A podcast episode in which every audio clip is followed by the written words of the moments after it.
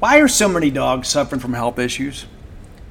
Actress Katherine Heigl, who's helped save over 16,000 dogs through her personal foundation, says they're seeing more issues than ever with dogs' joints, odors, and their health than ever before. After doing a ton of research, she feels there's one place we can all look to improve our dog's health their food. What she's discovered is that many dog foods are made in a way that can actually create toxins that could possibly be wrecking our dog's health.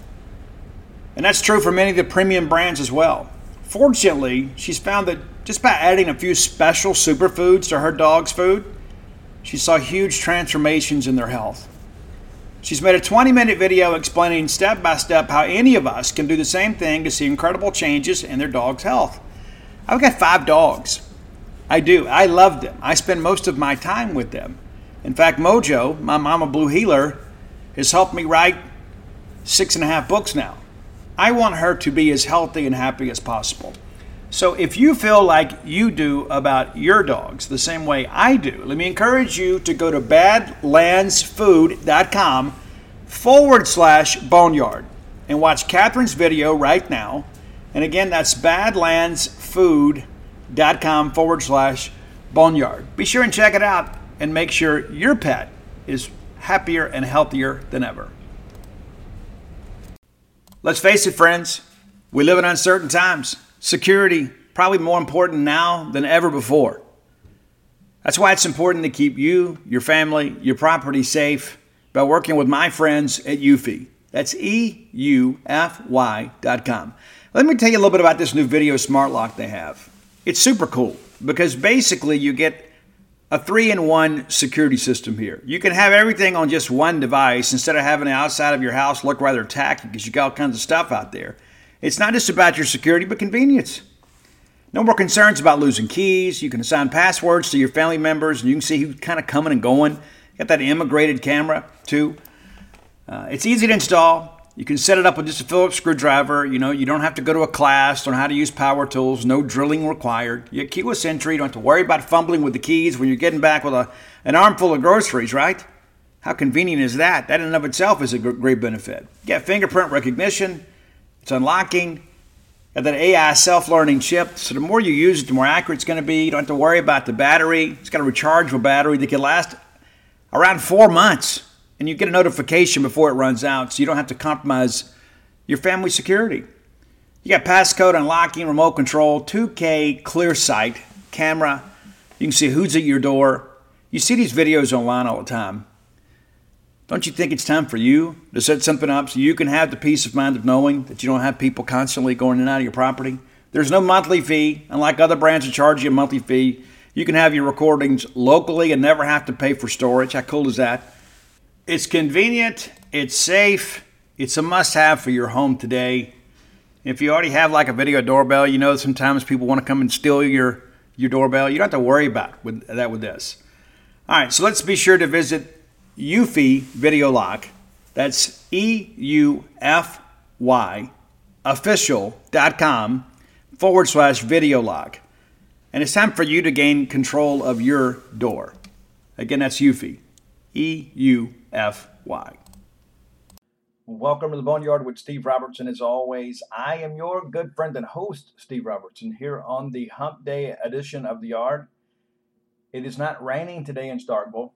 It is supposed to rain a little bit this morning, but it is raining in our hearts as we suffer one of the worst losses in program history last night on the baseball diamond as the Bulldogs lose to previous winless Texas Southern by a score of 8 to 4.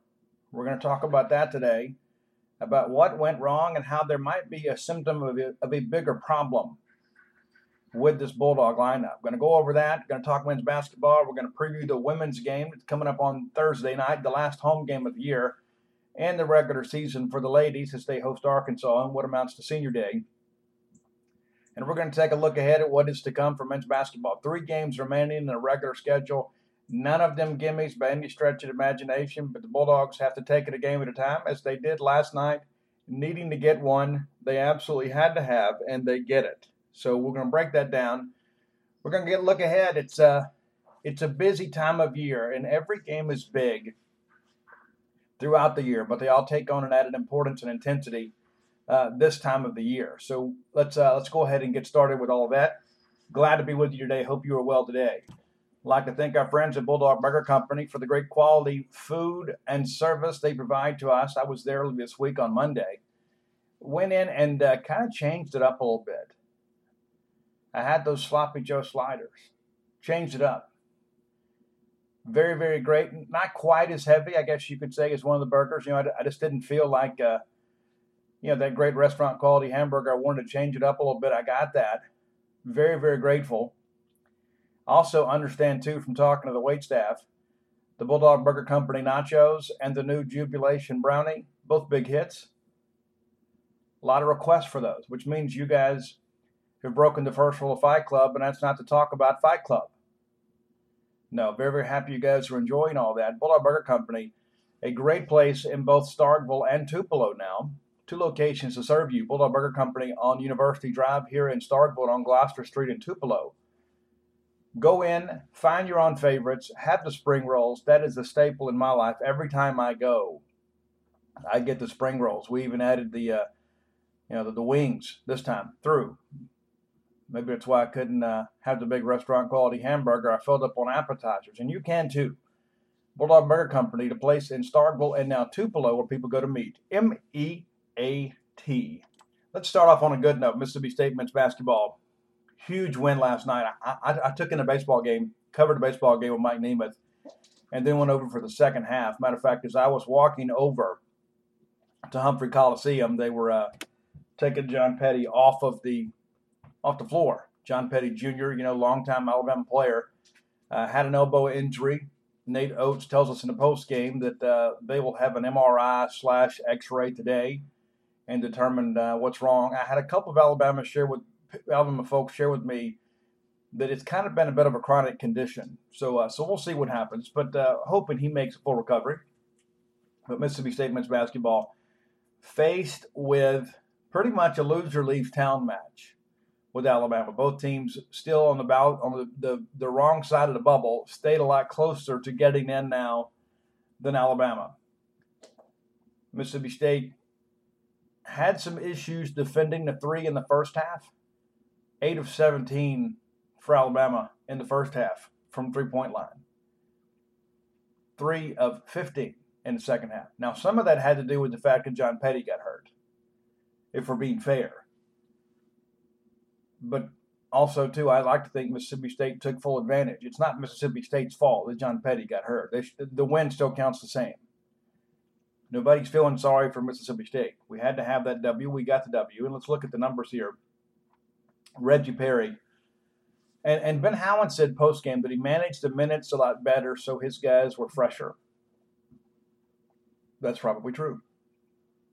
Reggie Perry goes 33 minutes and really had a good night. I thought Reggie, especially in that second half, showed a lot of urgency on the glass. I thought he, for the most part, kind of ran the show. And Alabama's got some big that can get there and play physical with you. And I really thought the officials let the teams play. And there's always a handful of calls that you look at and you're thinking, man, my gosh, how could this happen? And there were. There were blown calls on both sides of the floor, but I really thought it, I didn't think it favored one team over the other. And I think a physical brand of basketball, as allowed by the officials, actually favors Mississippi State. Reggie Perry, I thought, really, really, really, really played well down the stretch. Again, 33 minutes, 12 rebounds, 21 points, three blocks, and he had four personal fouls. One of those happened in front of me was an absolute joke. But again, it is what it is. Big money, big night, big points, Reggie Perry the state's going to go as far as Reggie Perry takes them. That's just the reality of the situation. And we, we always talk about, well, you know, you've got this. And, and I read every once in a while on social media, people say, oh, Reggie Perry needs to sit. No, Reggie Perry never needs to sit. As a matter of fact, if, if we could uh, have him play more minutes, it'd probably be better if he could handle it. Reggie Perry is a star. Robert Woodard the second, big night for him too. But you know he didn't necessarily fill up the stat column, but it seemed like he was everywhere it seemed like defensively he was altering shots. It seemed like he was boxing on rebounds, and even if he couldn't get it, Reggie Perry or a teammate could. Robert plays 26 minutes, pulls down seven boards, scores 10 points, has a couple of blocks, also dished out four assists. That's pretty good. Nick Weatherspoon kind of hit or miss last night, but I thought Nick, Nick you know, there, there were times we stayed in front of the Alabama guards, and I thought later in the game we didn't. Uh, but Nick, 32 minutes of action, nine points, uh, just the one turnover, three assists, four rebounds. All those from the defensive end. Abdul Ado, I, I thought Abdul Ado, I thought his effort level was tremendous. I had a chance to speak to him uh, after the game. He was not part of the press conference because I'm finishing up my stories. There's Abdul uh, just kind of hanging out there at the, the scorers table after the game, and you know had a chance to speak with him. And I'll tell you, this is a guy too that is one of the leaders on this team, and a little bit unheralded at times. Abdul Ado does the little things to make the game easier for his teammates. He does all the grunt work. He's setting those high post screens, and sometimes he gets called for an offensive foul. But he's a guy that's always out there trying to extend the play, battling for rebounds, trying to eat up space and create rebounding opportunities for teammates. Eight points last night, too. Also had three steals, two blocks, just the one turnover, two fouls, five rebounds that's a pretty good stat line. I mean, it, I mean, it really, it really, really is. When you begin to think about his impact on the game and how many shots kind of floated long because of his length, he's a real disruptor. You know, a lot of people will shake a guy off the dribble when they get to the paint and they'll low that floater up there, and, and Abdul makes it more difficult. So you got to throw over him. Down the stretch, the guy that carried the, the you know carried the weight offensively was Tyson Carter. Again, coming off the bench, and that's his role 28 minutes of action. So he's right there with starter minutes. I mean, I mean, right there. Actually played more minutes than Robert Woodard. Six of 10 from the floor, one of four from three point line, six of six from the free throw line. Pulls down three rebounds, five assists, one turnover, 19 points. That's huge. Absolutely huge for Mississippi State to have that kind of contribution. But again, in the box score, the most important thing is Mississippi State 80, Alabama 73. You can get a little deeper inside the numbers there, and you can see, you know what, State and, and Alabama even on the board. So that's to be expected. Alabama has some bigs that kind of get in there and bang with you a little bit. State wins the uh, points in the paint battle by 12, 42 to 30. State a bucket, a bucket, pardon me, goodness, a bucket advantage in uh, points off turnovers. Mississippi State outscores Alabama 13 to 8 in fast break points and 26 to 14 off the bench. Those are not insignificant statistics. So our NCAA tournament hopes live to see another day. Now the Bulldogs have, uh, you know, it, it's it's not a big surprise you know, Mississippi State's got three hard games left, and you look at it and say, Steve, I mean, come on. No, it's true.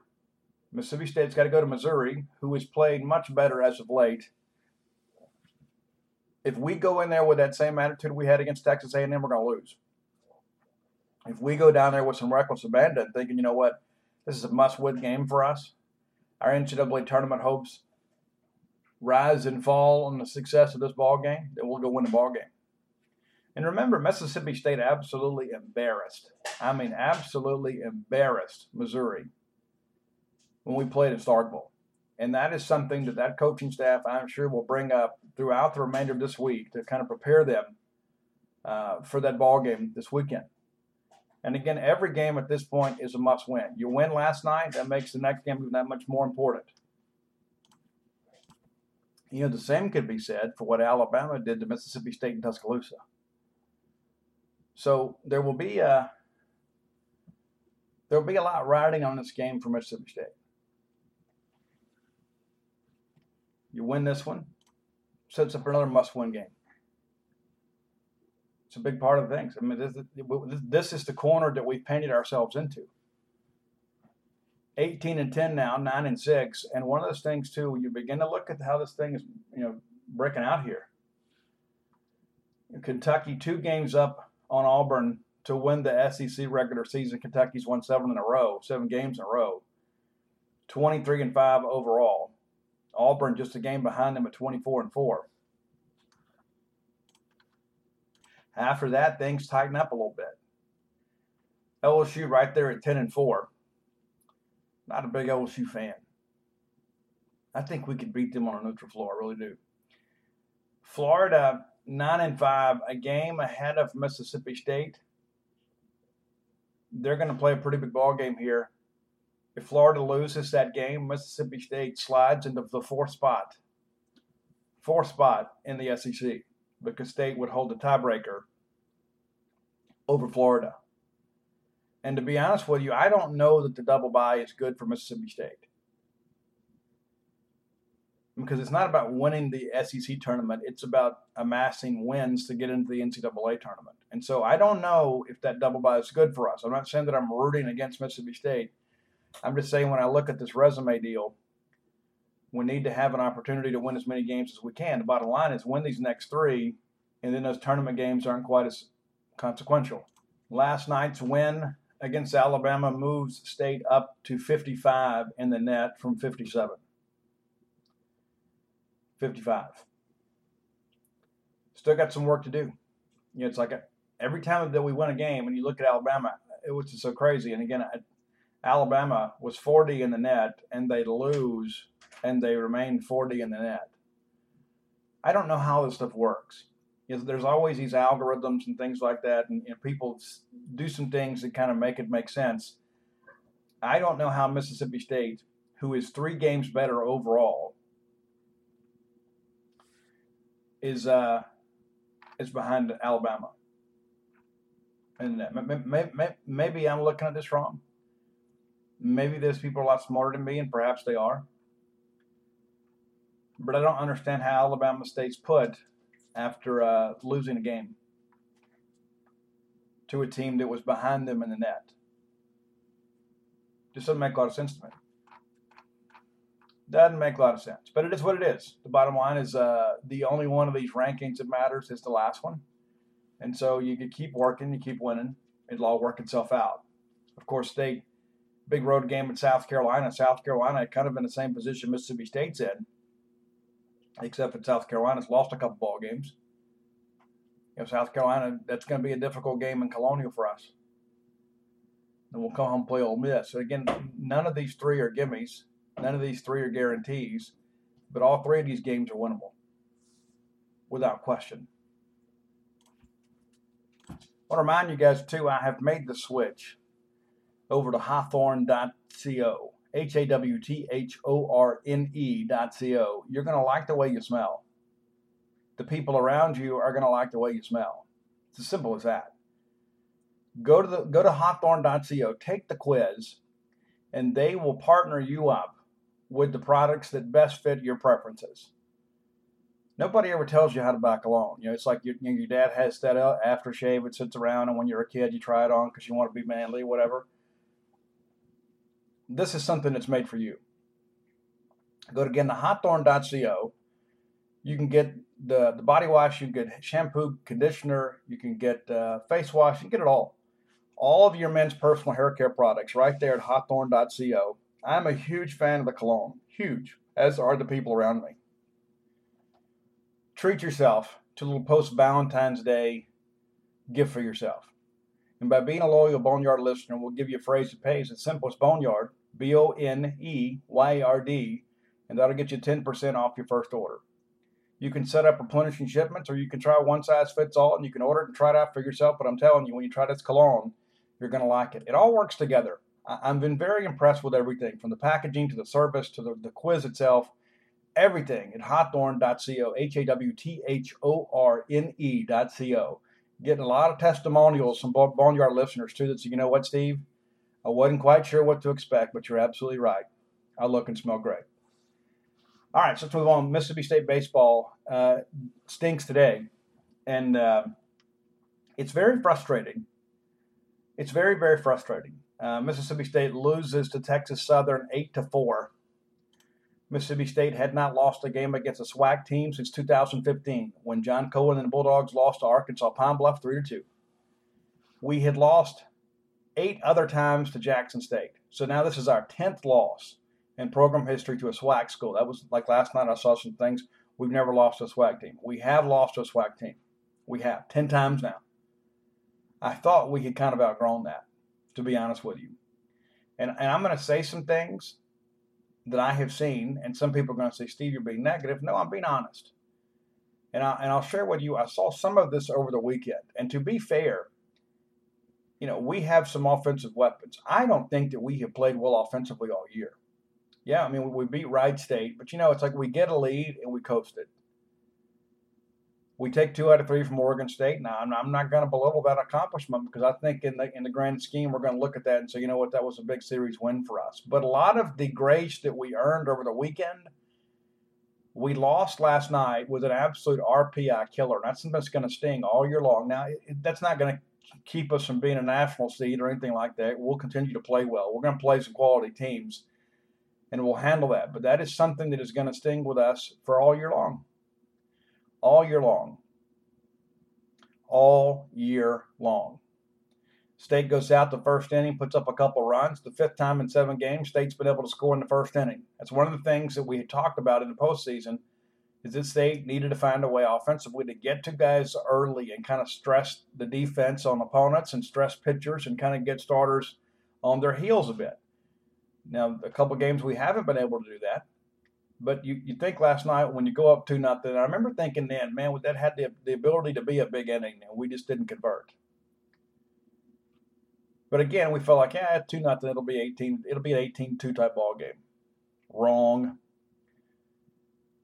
Casey Hunt, absolutely impressive in the first inning, retires Texas Southern hitters on 10 pitches. Looked really good. And then something happened. I don't know what happened when he was in a dugout. I don't know who he sat by. I don't know what he had to drink. But I am a superstitious baseball person, and so whatever we did, we don't need to do that again. Because he came out and had a nightmarish second inning, didn't even survive the inning, allows three runs, and next thing you know, it's a three to two ball game. But again, we're thinking, ah, it'll be okay. It'll be all right. We just had a kid go up there make his college debut, a little bit nervous. We went through some of that last year. I mean, you know, Cerantola had some some games when he didn't survive the first inning that's a lot of times that's young pitchers. You remember Landon Sims in his first appearance, he's been dominant in recent appearances. His first appearance, he couldn't get anybody out.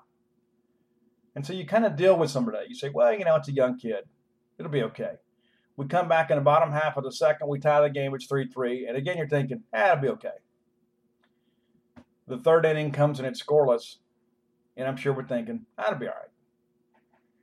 Then all of a sudden, we give up a four spot in the fourth inning and now it's eight, pardon me, it's seven to three.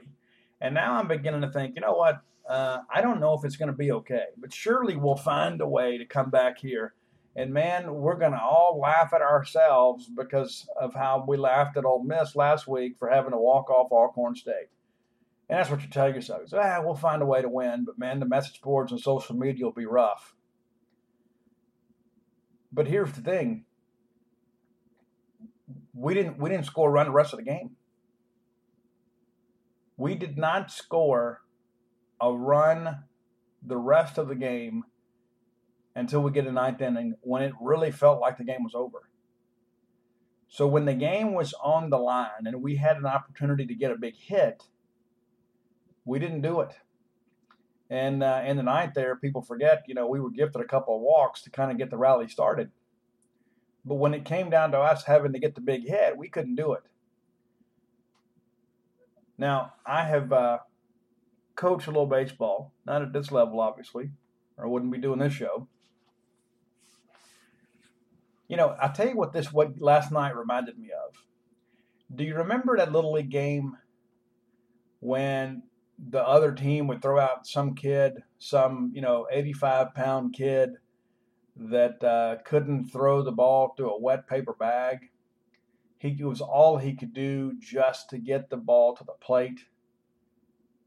And everybody in the dugout, everybody is taking their warm up swings. Everybody's over there swinging for the fences. Oh, I'm fixing to tear this guy up. I'm fixing to destroy this guy. I'm fixing to hit him so hard that his mom is going to feel it. That's what it felt like last night. Mississippi State, incredibly undisciplined at the plate incredibly selfish at the plate. And yeah, I said it selfish at the plate. We went through some of that on Sunday. You know, when it's a 2 2 ball game against Oregon State and everybody wants to go up there and be the hero, everybody wants to go be the guy to hit the solo home run. when it's cold and the air is thick and the ball's not carrying and we don't understand the situation, but we're going to go up there and hit a ball through a force field and be the big hero. You know, Tony Gwynn had a whole lot of line drives in his life, didn't hit a whole lot of home runs. You know, they always say, you know, chicks dig the long ball. You know what, guys? Chicks dig winners more than that. This is, I mean, I, I can talk myself into a tizzy here pretty quickly because we saw some really bad baseball last night. You know, and I'll be honest with you, I felt a little sorry for Chris Lemonis because I felt like Chris did. It's like, you know what, you know, you, you go out here and, and, you coach them and you tell them this and you tell them that, they don't do it. And so I don't know why it's so difficult to make the adjustment because I, I hear it all the time. Well, you know, we're used to facing 95 mile an hour fastballs. Okay, cool. Uh, in the midweek, when you play these flag schools, you're going to see a lot of 80 mile an hour fastballs. And this kid last night, uh, Camden uh, Guarneri, and I apologize to Camden's family if you're listening for mispronouncing the name. The kid had four appearances in the ERA over was double digits, almost around 14, and he came in here and carved up the number four team in America. Absolutely blistered us. We looked pitiful. Had a couple of huge errors, huge errors. Had an opportunity to get out of the inning. Jordan Westburg boots ball. We don't get out of the inning. Kamren James lets one go through the wickets, and I'm a big Kamren James fan, but this is Mississippi State. You got to make those plays. We got to make all the routine plays, and we're going to make some spectacular plays. Listen, the kid's going to be okay. He had the big opening weekend against Wright State, and he's had some growing pains as of late. He's going to be fine. But uh, you know that's a routine ground ball that you let get through your legs. Those are the things that come back to cost you ball games. We had a, uh, a review that went against us, and uh, you know gave them that insurance run in the eighth, but the, the kid was safe. I mean, I, I, don't even think there was even need to review. I was surprised we got the call in the first place. Kid was clearly safe. It's an embarrassing loss, and I, I thought Jordan Westbrook said it best. It's embarrassing for the whole program. It is. And that's one of the things that, you know, some of the times we delude ourselves into thinking that somehow we care more than the players and the coaches. And we, we do. And, and, and, and maybe in some sports, maybe you might be right, but not in baseball. You know, these guys come to Mississippi State because they're you're held to a standard here. There's an expectation of excellence. It's not just, hey, I'm happy to be playing beyond the high school level. No, you come here to compete for a national championship. You come you come here to compete to be a national seed. You don't come here to lose to an 0 9 Texas Southern team. That might work for your high school teammates. It ain't gonna work here. Very, very, very disappointing loss. One of the worst in school history. And you know, people say, well, you know, Steve, it's baseball. And you know what? That's true to a certain extent. But this wasn't like Mississippi State lost to a Coosa team that is in contention, you know, for a championship in their conference and perhaps a, an at-large bid in the NCAA tournament field. Texas Southern went 20 and 34 last year. They had not won a game this year. And so I don't look at it as say these you know these guys came in here and you know we had it coming. I think the sentiment, the bigger problem here is that offensively our approach is awful, absolutely awful. You know, I had a chance to talk to some people post game last night, and they said, "Well, you know, we got we got some guys that kind of struggle to stop their swings, that sort of stuff." You know, listen, I, I know you don't want to change your approach because you've got a certain offensive philosophy, but there are some times when we go up there, I don't know what we're looking for. I don't I don't know what we're sitting on. When you've got a kid that is throwing in the 70s, you can remove the whole changeup. I mean, completely out of your out of your mind. And maybe you just go up there sitting soft. But the kid couldn't throw a breaking ball for, for consistently for a strike. He couldn't throw the fastball by you. What we did is go up there and get ourselves out. We go up there and take selfish swings, trying to swing for the fence, and we're popping up all over the place. We're beating the ball on the ground. We're not barreling anything up. There's a handful of balls the whole night, and, and really it's when they brought the relief pitcher in. And, and if, if, memory serves me correctly, and I'll double check this in the back score, I, I don't think we had a hit off of him until the ninth inning. I think that's correct. Let me go look here at these numbers. Yeah, Robert Loza goes three and a third inning, gives up one hit and one run. One hit and run. And let me, let me give you, let me just run these down for you here. I mean, I hate to belabor the point. Mississippi State brings in Riley Self in the sixth inning, and Riley's, I think he had four appearances all of February last year as he recovered from surgery. He's already had four this year. One inning stints, but he goes in and gets a line out, a strikeout, and uh, a ground out to first. Very, very quick inning. About 13 pitches, I guess. So Loza comes in in the same inning. He gets Hancock on two pitches. He gets Rowdy Jordan on a 2 2 count, grounding out, and then he strikes out Jordan Westburg looking. So it's a 1 2 3 inning. And uh, most of that against top of the order. And I know Luke Hancock has been hurt, but we expect a lot from Luke. I know he's kind of working his way back into good health, but you know, th- these are not scrub hitters that Loza's is getting out there. So we come out in the seventh. We bring in Landon Sims for self. Landon Sims throws up a, a one, two, three inning. You get a fly out two Ks. Loza stays in the game and he walks Tanner Allens. Now you're thinking, okay, maybe we're about to start a rally. Wrong, wrong. We pop up on the infield to second base. We fly out to center field. We fly out to left. And and none, and there were routine balls. I mean, absolute routine. I mean, you, I mean, you couldn't get the fungo and lay them up there better. So we get uh, we get Sims back out there, and uh, we get the strikeout swinging of Ty Thompson. We get Rod Roderick Coffee swinging, and then uh, we have the, the you know you get a ground ball to third on the very first pitch, and you're ready to get off the field, but but we make the error. And then next thing you know, the wheels fall off. We hit De Leon. He still sat. We had to run the double steal there. Still don't know how that happened. We walked to load the bases, and then that's when they had the fielder's choice there. And then Landon Sims strikes out Oscar Ponce to end the inning. But you know, when I've got a pitcher that is, you know, in his second inning of work, and I've got a chance to get off the field guys, I got to get off the field. When I got a guy that strikes out the first two guys and gets a routine ground ball to third, I got I got to get off the field. And, and that's really more an indictment on the entire Mississippi State defense because we did we didn't play exceptionally well on Sunday either. When you give people extra outs, as we did like in the Cerantola game, he had to get four outs in two innings, and in both of those innings, Oregon State scored, scored both their runs. Both of the runs that they scored on Cerantola came as a result of Mississippi State defensive lapses. So Loza is still dealing right now. We've handed him another run. I mean, now he's pitching with a five run lead. He can just kind of rear back and play. Well, then we got Josh Hatcher pops up to the shortstop. Landon Jordan lines out to center, and then uh, Hancock flies out center field. We get to the ninth we make some changes, bring in Spencer Price, and not to be lost in all this, Spencer Price has been really good. And I'll be honest with you, after watching Spencer pitch last year and watching his body language, I thought, you know what, I don't even know if he'll be back. But he's back. And not just on the roster, he's contributing. He has gone out there and looked a lot like his old self.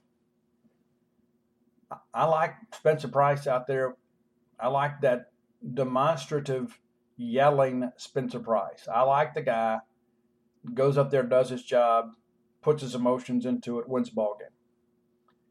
So he goes out there, gets uh, Victor Victor Bueno swinging, gets a line out to short from Robinson, and uh, walks Ty Thompson on, on three one count. It's just one of those things that didn't happen. And then he gets uh, Roderick Coffee for a strikeout.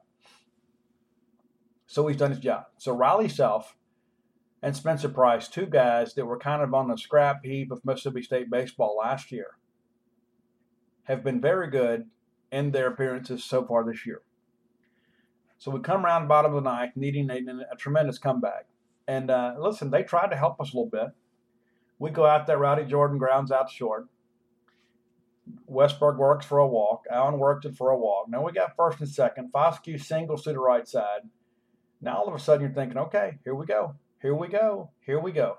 We're going to find a way to salvage this thing. I'm, I'm already doing the math thinking, okay, we just got to get around to Josh Hatcher. We just got to get around to Josh. Josh will hit the ball hard. We'll have a chance to tie this game up and get in extra innings. But that's not what happened. Josh Hatcher might as well just put his bag in the bat bag and put it in the back of his truck because the ball game was over. They make a change, bring in Jesse Garcia. Pimentel strikes out swinging, uh, and, and it was awful. It was a full count. He battled, got a full count, and then uh, swung a ball out of his own. And then uh, Tanner Leggett comes in, strikes out on three pitches. Brad Cumbest was on deck to hit for Josh Hatcher. Righty lefty matchup. I, I get it completely. And uh, I would have liked to have seen Cumbest have a chance to swing in that situation because I think I think Cumbest can can compete against these guys. But uh, listen, there is no way to feel good about this. There's no excuse that you can make. The bottom line is Mississippi State beaten by Texas Southern. Let that sting for a second.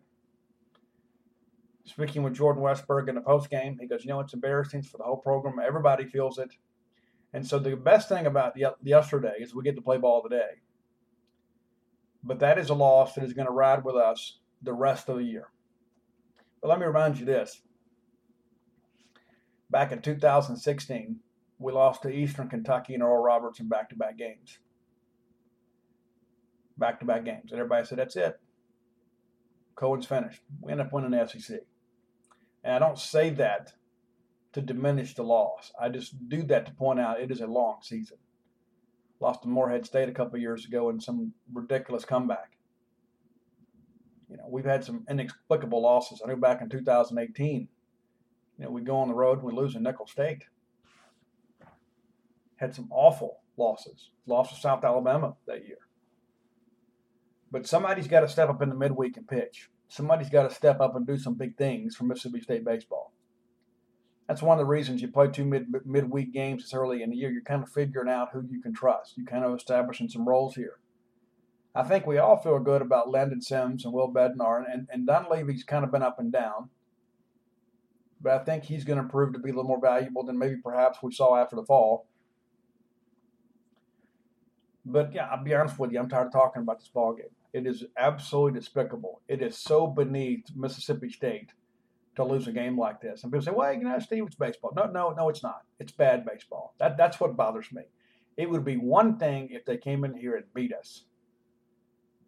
But when we go out there and we take selfish swings, we're all swinging for the fence, we don't understand how difficult it is to hit a ball out of Dudy Noble Field when it's uh, cold and dark. Just go up there and hit a line drive, kid.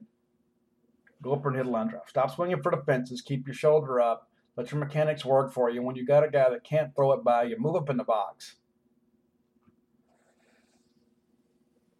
Remind you guys too, we got a new sponsor for the Boneyard. You know, there are a lot of guys out there that that, uh, that suffer with in silence, really, with erectile dysfunction, and they're they're too embarrassed. I say, you know what, I will just deal with this myself, and they're too embarrassed to talk to their doctor it's too embarrassing to even go make a doctor's appointment. And uh, you know, statistics show that uh, the average, uh, you know, person in major cities has to wait more than four weeks to see a doctor. Save yourself the stress, the anxiety, you know, the potential embarrassment. It's it's it's, it's a problem that affects a lot of men. Use our friends at Roman. Our friends at Roman have spent years building a digital platform that is very safe, secure, and with an unbelievable discretion. To make it very, very convenient for you to find a connect with a licensed doctor in your very own state, all from the comfort of your own home. Grab your phone or computer and complete a free online visit. You'll hear back from a U.S. licensed physician within 24 hours, not 29 days, 24 hours. And if the doctor decides the treatment's right for you, Romans Pharmacy can ship your medication to you free in two days. So you go from accepting that you have a problem and perhaps needing some medical intervention to having medicine in as early as three days. You also get unlimited follow up with your doctor anytime you have questions, or maybe you just want to adjust your treatment plan. With Roman, there are no long term commitments. You can cancel anytime you want. So if you're struggling with erectile dysfunction, go to getroman.com forward slash boneyard, B O N E Y R D. Again, that's get Roman, G E T R O M A N dot com forward slash boneyard for a free online visit. And you qualify for uh, free two day shipping. Take advantage of that. You and your significant other will both benefit from that. Again, there's no need to suffer in silence when you can speak to somebody that'll have your best interest as well as your privacy in mind and have those uh, items delivered right to your home very confidentially. And it's not going to be something where they've got some gaudy packaging where all your neighbors or your, your mail carrier, everybody can see it. It's, it's handled with discretion. So again, it's getroman.com forward slash boneyard. Let's look at the women's basketball side of things for a minute here. okay, so Mississippi State, two games to play. Ladies are in pretty good position right now. Obviously, the number two seed in tournament. South Carolina has already clinched 14 and 0 record in the conference, 27 and 1 overall. They've won 21 games in a row. In that was a win over UConn and a win over Mississippi State. Mississippi State 23 and 5 overall, 11 and 3, a game ahead of Texas A&M. And with a win over Arkansas, State will clinch the number two seed in the SEC tournament because of the fact that State will have a one-game lead over A&M and the tiebreaker. So in the event that State and A&M both end up with the same record because of the fact State won the head-to-head matchup, that's a tiebreaker. However, Mississippi State is going to play a quality opponent. That's Arkansas. Two games left. Arkansas, Ole Miss. Uh, you, you, never want to assume anything, but let me go ahead and share with you this. I'm expecting Mississippi State to beat Ole Miss handily.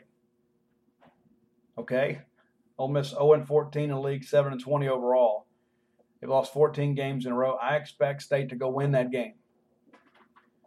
So let's add that to the mix there. That makes State would make State 12 and 3. In the event they dropped the Arkansas game, and again ended up tied with A&M State's number two seed. But we don't want to depend on any tiebreakers. We want to go win a basketball game. Arkansas women, very very good team.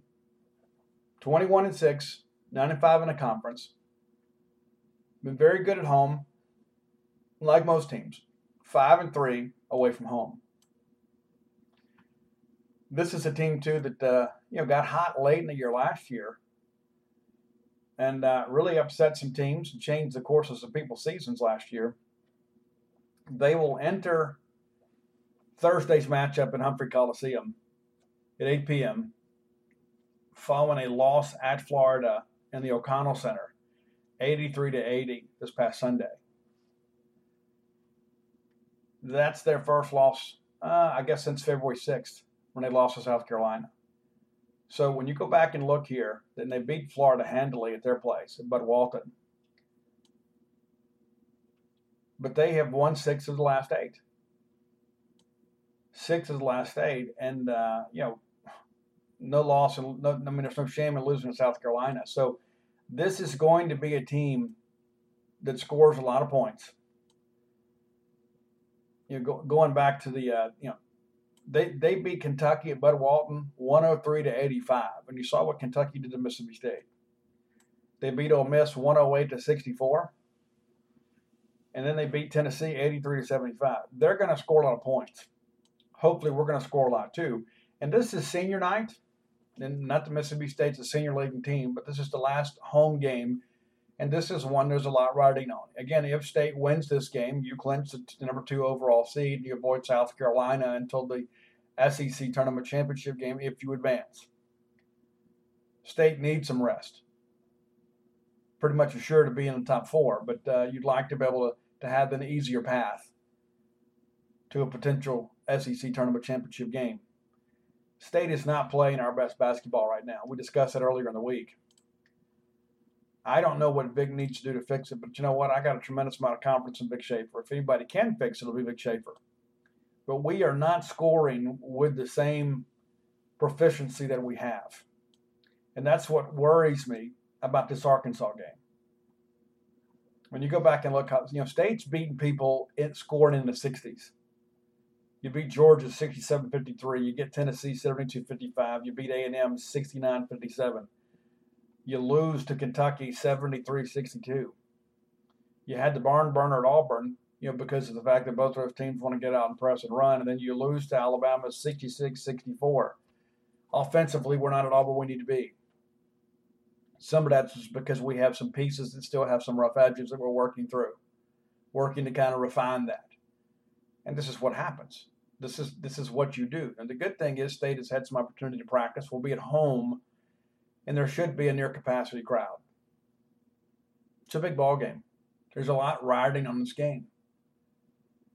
State still projected on the three line as a team to host the first two rounds of the NCAA Women's Tournament. And, and I know that we live and die by the by the Charlie Creme rankings, and I, Charlie is the best.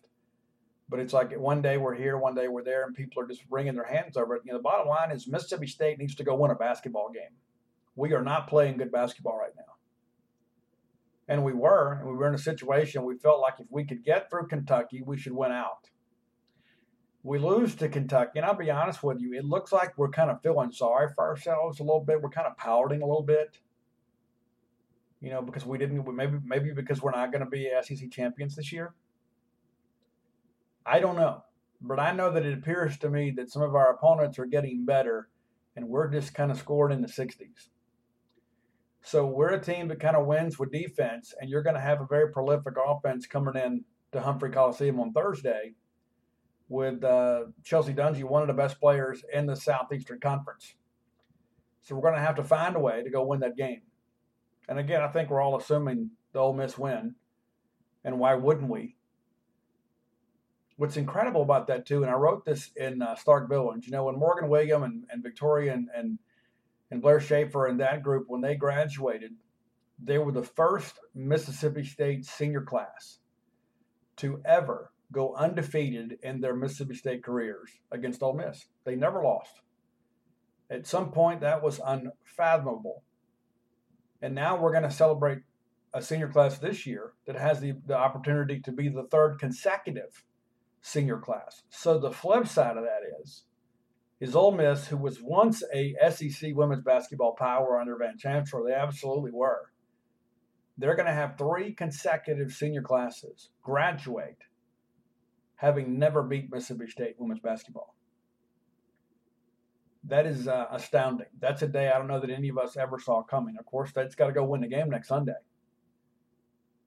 but uh, these next few days very very important and state needs the rest that's one of the great things about this thing you get through um, you know this you win on sunday and then you get a chance to rest you know for a few days before the greenville south carolina you know and so and that thing is going to turn around and play pretty quick that's going to start on wednesday the state won't play on wednesday and hopefully state will have an opportunity to wait and play on, on friday because state needs the rest I just don't, you know, we look a little ragged right now. But again, I have read some of your angst on social media and it makes me chuckle a little bit. Vic Schaefer hasn't forgotten anything. This is a young team. It's actually a little bit ahead of schedule. You remember most people projected State to be the third best team in the league.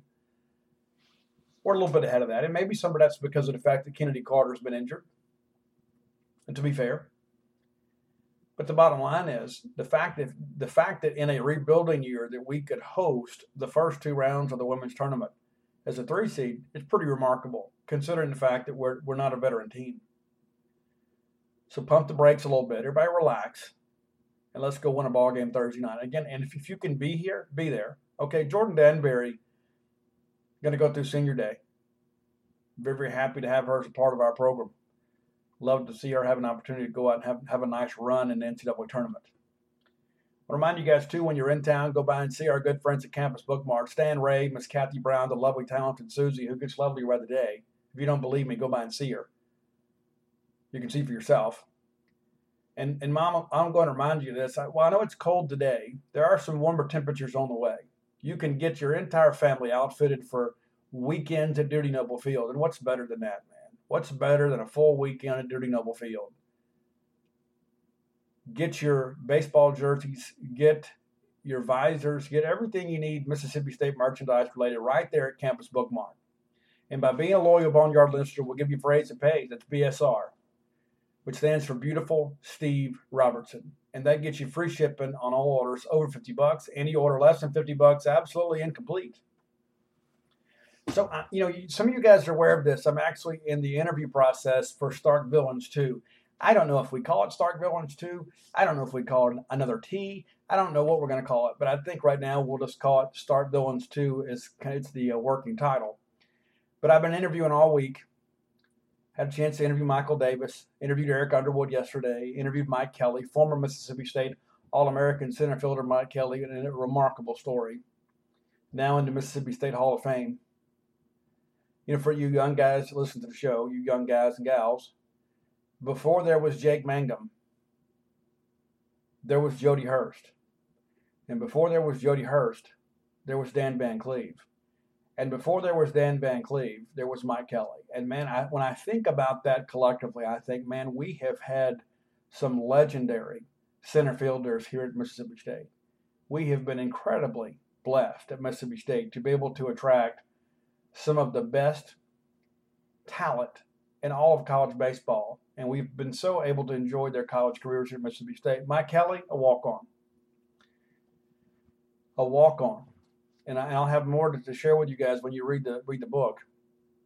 But Mike Kelly, in his final year at Mississippi State in 1979, led Mississippi State back to Omaha for the second time in school history.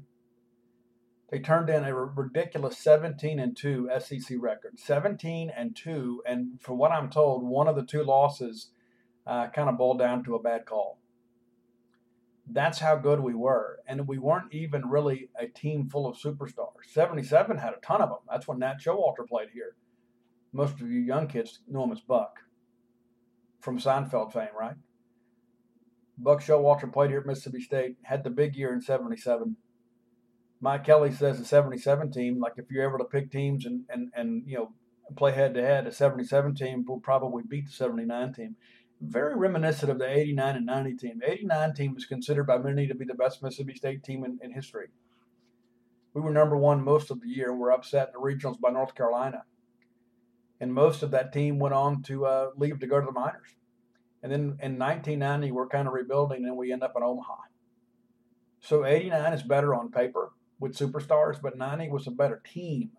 Team, as in team.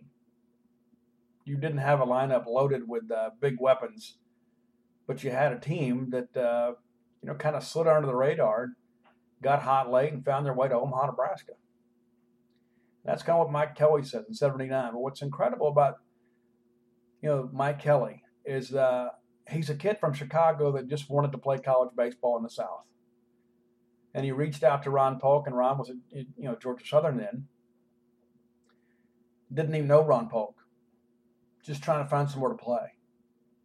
And ends a you know it's a strange twist of fate, but he ends up walking on at Mississippi State, and Ron Polk wasn't even the coach here then.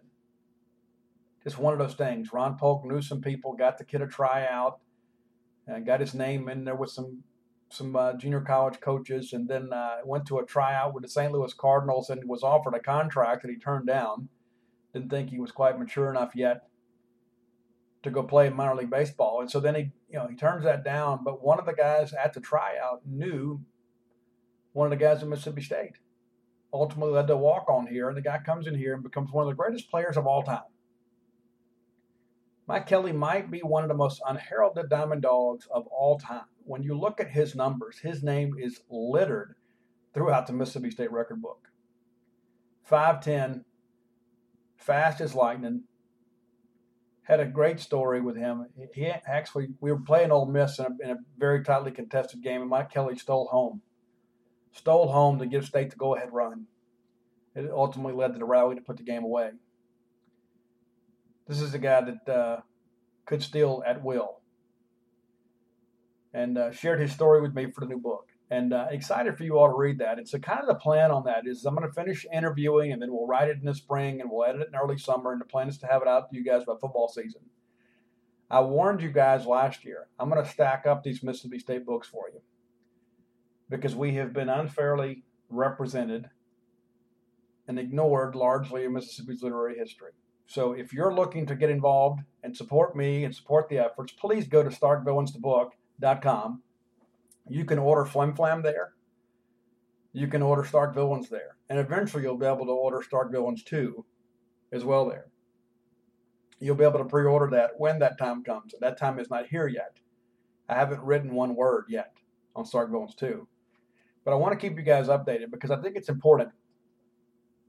We have so many of these young people. I was at Dudy Noble last weekend walking up there, and it's a couple student workers on the elevator with me. And both one of the guys says, Hey, I just want you to know I'm, I'm almost done with Stark Villains. And his friend said, Yeah, I just finished it. And I guess, Well, if you don't mind me asking, what was your favorite chapter?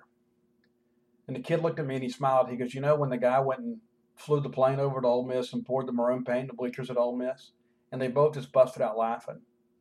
And somewhere inside me, I kind of laughed on behalf of Frank Corella. You know, Frank was responsible for that, and my hope is that we.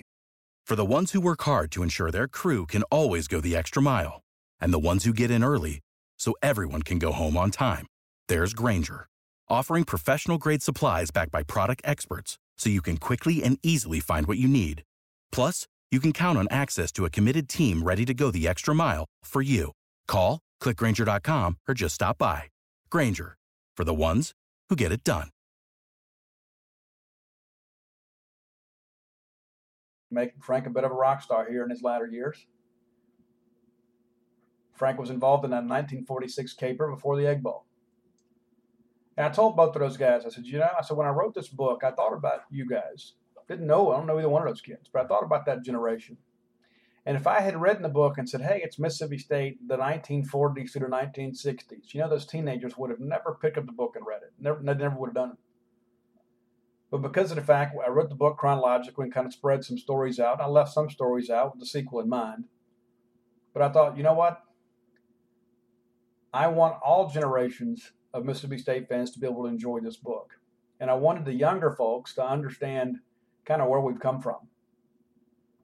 And so when I think about those guys celebrating Frank Carolla, who was he was 19 years of age when he was involved in that deal, pouring the maroon paint in Ole Miss bleachers. He was about their age, and now Frank's 94. And it's one of those things that gives me chills and gets me a little emotional to think about another younger generation gets to celebrate some of those great stories, uh, you know, from days gone by and it is my honor to share those with you. It's my name on the book, but these are our stories. So again, that's starkvillainsthebook.com. And you can rep the brand by going to starkvillains.com and ordering yourself a Stark Villain t-shirt or hoodie. It's getting cold, Mom. You can get the hoodie, and then you go and get the t-shirt for when, uh, you know, for those days when you got to dress in layers. That's going to do it for today. I'm going to leave here and head to Dudy Noble Field and hope to get a win. We'll be back on Friday, and we'll recap the uh, the week that was and preview Long Beach State series and hopefully talk about Mississippi State clinching the number two overall seed in the SEC Women's Tournament. Until next time, let's all live our lives in a way we'll make more friends than enemies and people can see a difference in the way we live.